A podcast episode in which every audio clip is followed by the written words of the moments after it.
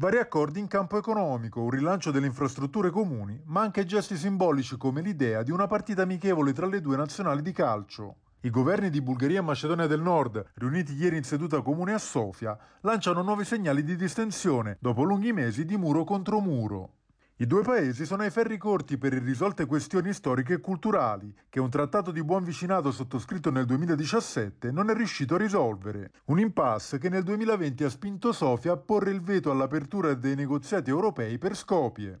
Per superare le distanze, il nuovo premier bulgaro Kirill Petkov e il suo omologo macedone Dimitar Kovacevski, anche lui di fresca nomina, hanno inaugurato un clima nuovo. Dopo essersi incontrati a Skopje già la settimana scorsa, durante i lavori comuni di ieri a Sofia hanno sottoscritto un memorandum d'intesa nel campo dell'agricoltura e delle piccole e medie imprese. Anche le infrastrutture al centro dei negoziati, con la decisione di aprire nuovi punti di transito ai confini e rilanciare il completamento del corridoio europeo numero 8, arenato da anni.